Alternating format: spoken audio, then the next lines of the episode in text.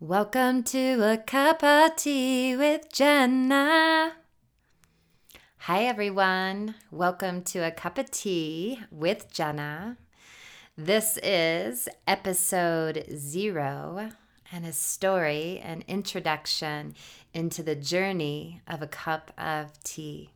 So grab your hot tea, whether it be spicy or sweet, and let's dive into a hot topic. So, this podcast, many times I just will spontaneously speak to what rises up within, what is moving in my soul, moving in my veins, moving in my blood, and sharing it with all of you. And perhaps it resonates with you, and perhaps it doesn't, but stay for at least a cup of tea before you tea out or grab another cup of tea. So the story kind of goes like this. A few years ago, I was in a beautiful relationship and an intimate relationship with a beautiful man.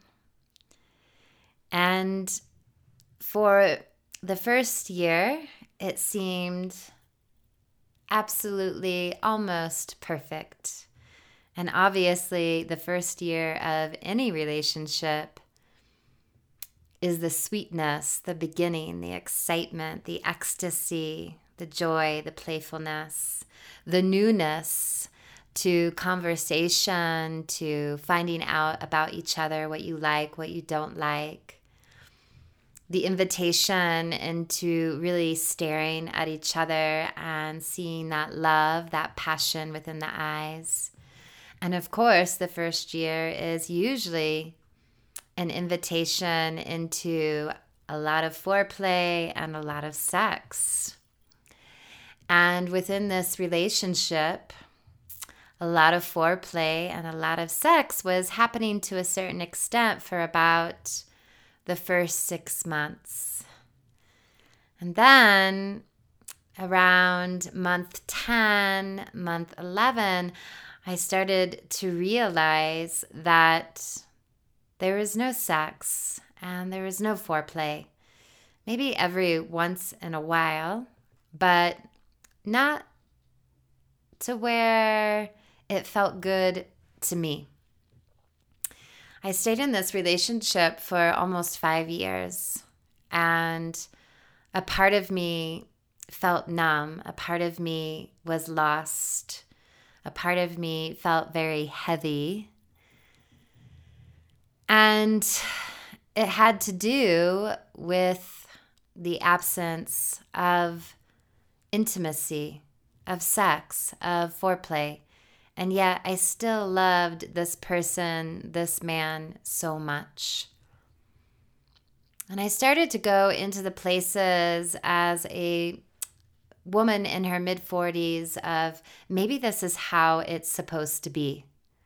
Maybe this is why people always say, oh, after you've been married to somebody, you don't have sex anymore after 10 years or seven years or five years. It just gets boring. Or sex isn't important. And perhaps that is true with people, other people.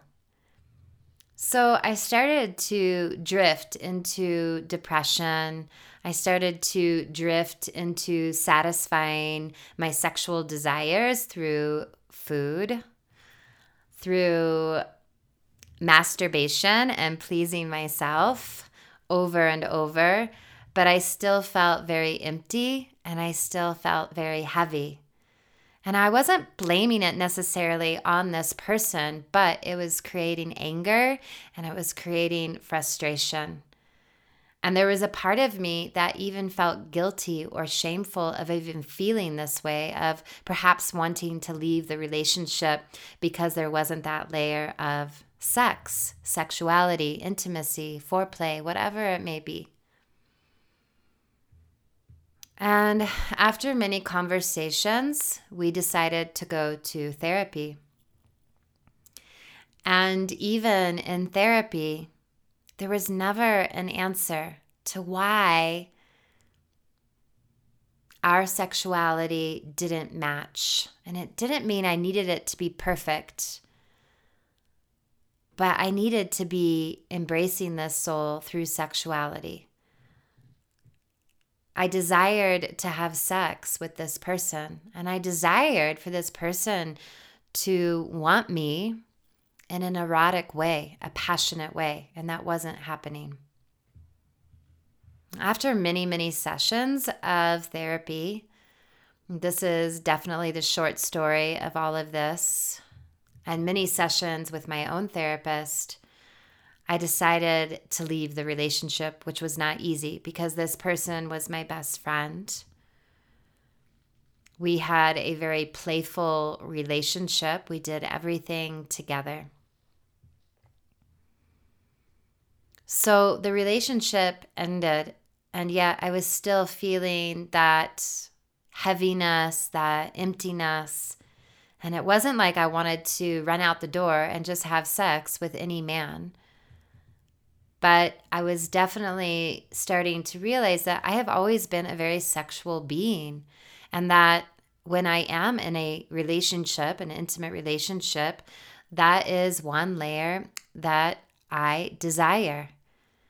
And so many times as women, we are scared to express that we are sexual beings, that I desire to have a man in my life that wants to please me, that wants to give me orgasms, and of course, for me to return the pleasure back to him. And so I started to do a lot of research when I was in the relationship and out of the relationship. And it was actually quite outstanding at the high percentage of women that were going through the exact same thing that I was going through, that their partner was non sexual.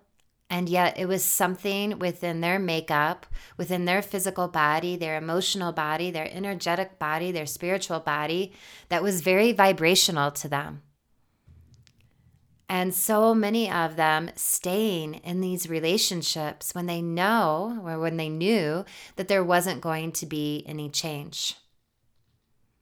And so, my journey, as I started to research, I started to tap into sensuality on my own. Like, what does sensuality mean?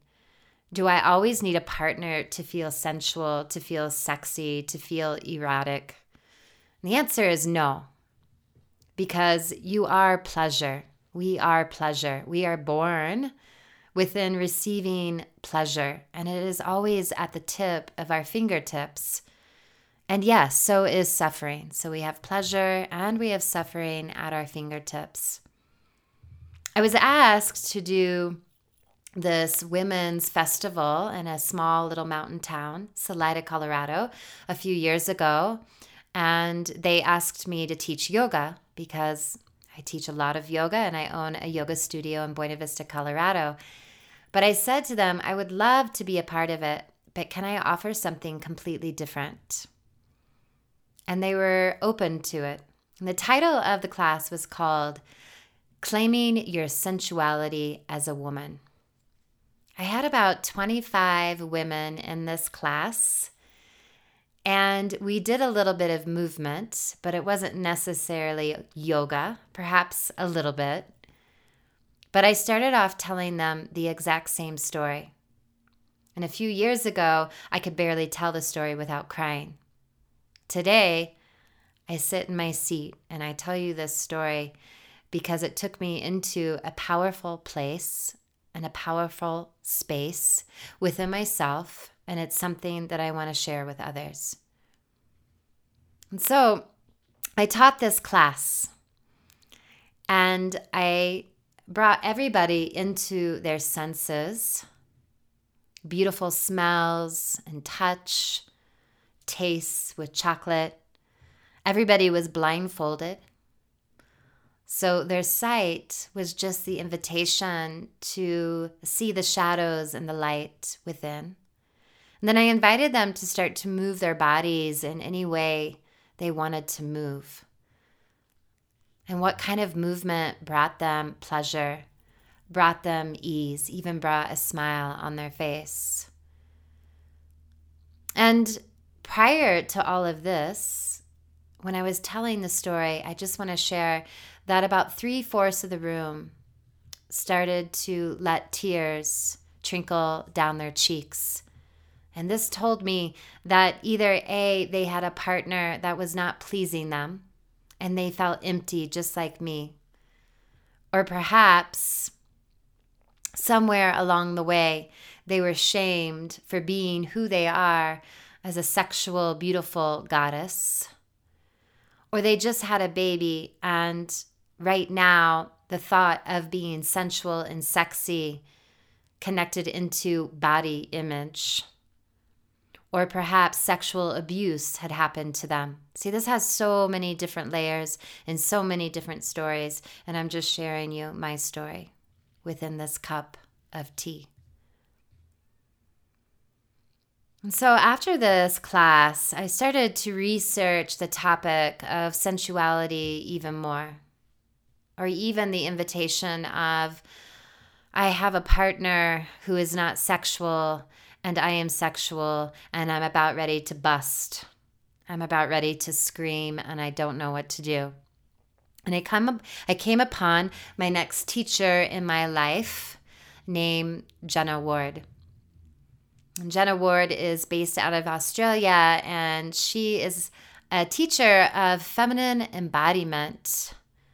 It's claiming back our sensuality as a woman and as a man, claiming back our power, bringing more pleasure into our lives, but also welcoming in our everything, welcoming in the messiness of who we are. And welcoming in the beauty of who we are. And so I've been studying with Jenna Ward now for about seven, eight months. And even though I had tapped into a small part of me, which is claiming my sexuality, claiming my sensuality, claiming myself as a very sexual being, her invitation has opened up so many layers. And I want to share a lot of these layers with you. But this is episode zero. So there's so much more to be told within this hot topic, this hot cup of tea with Jenna. Welcome to a cup of tea with Jenna. Yeah.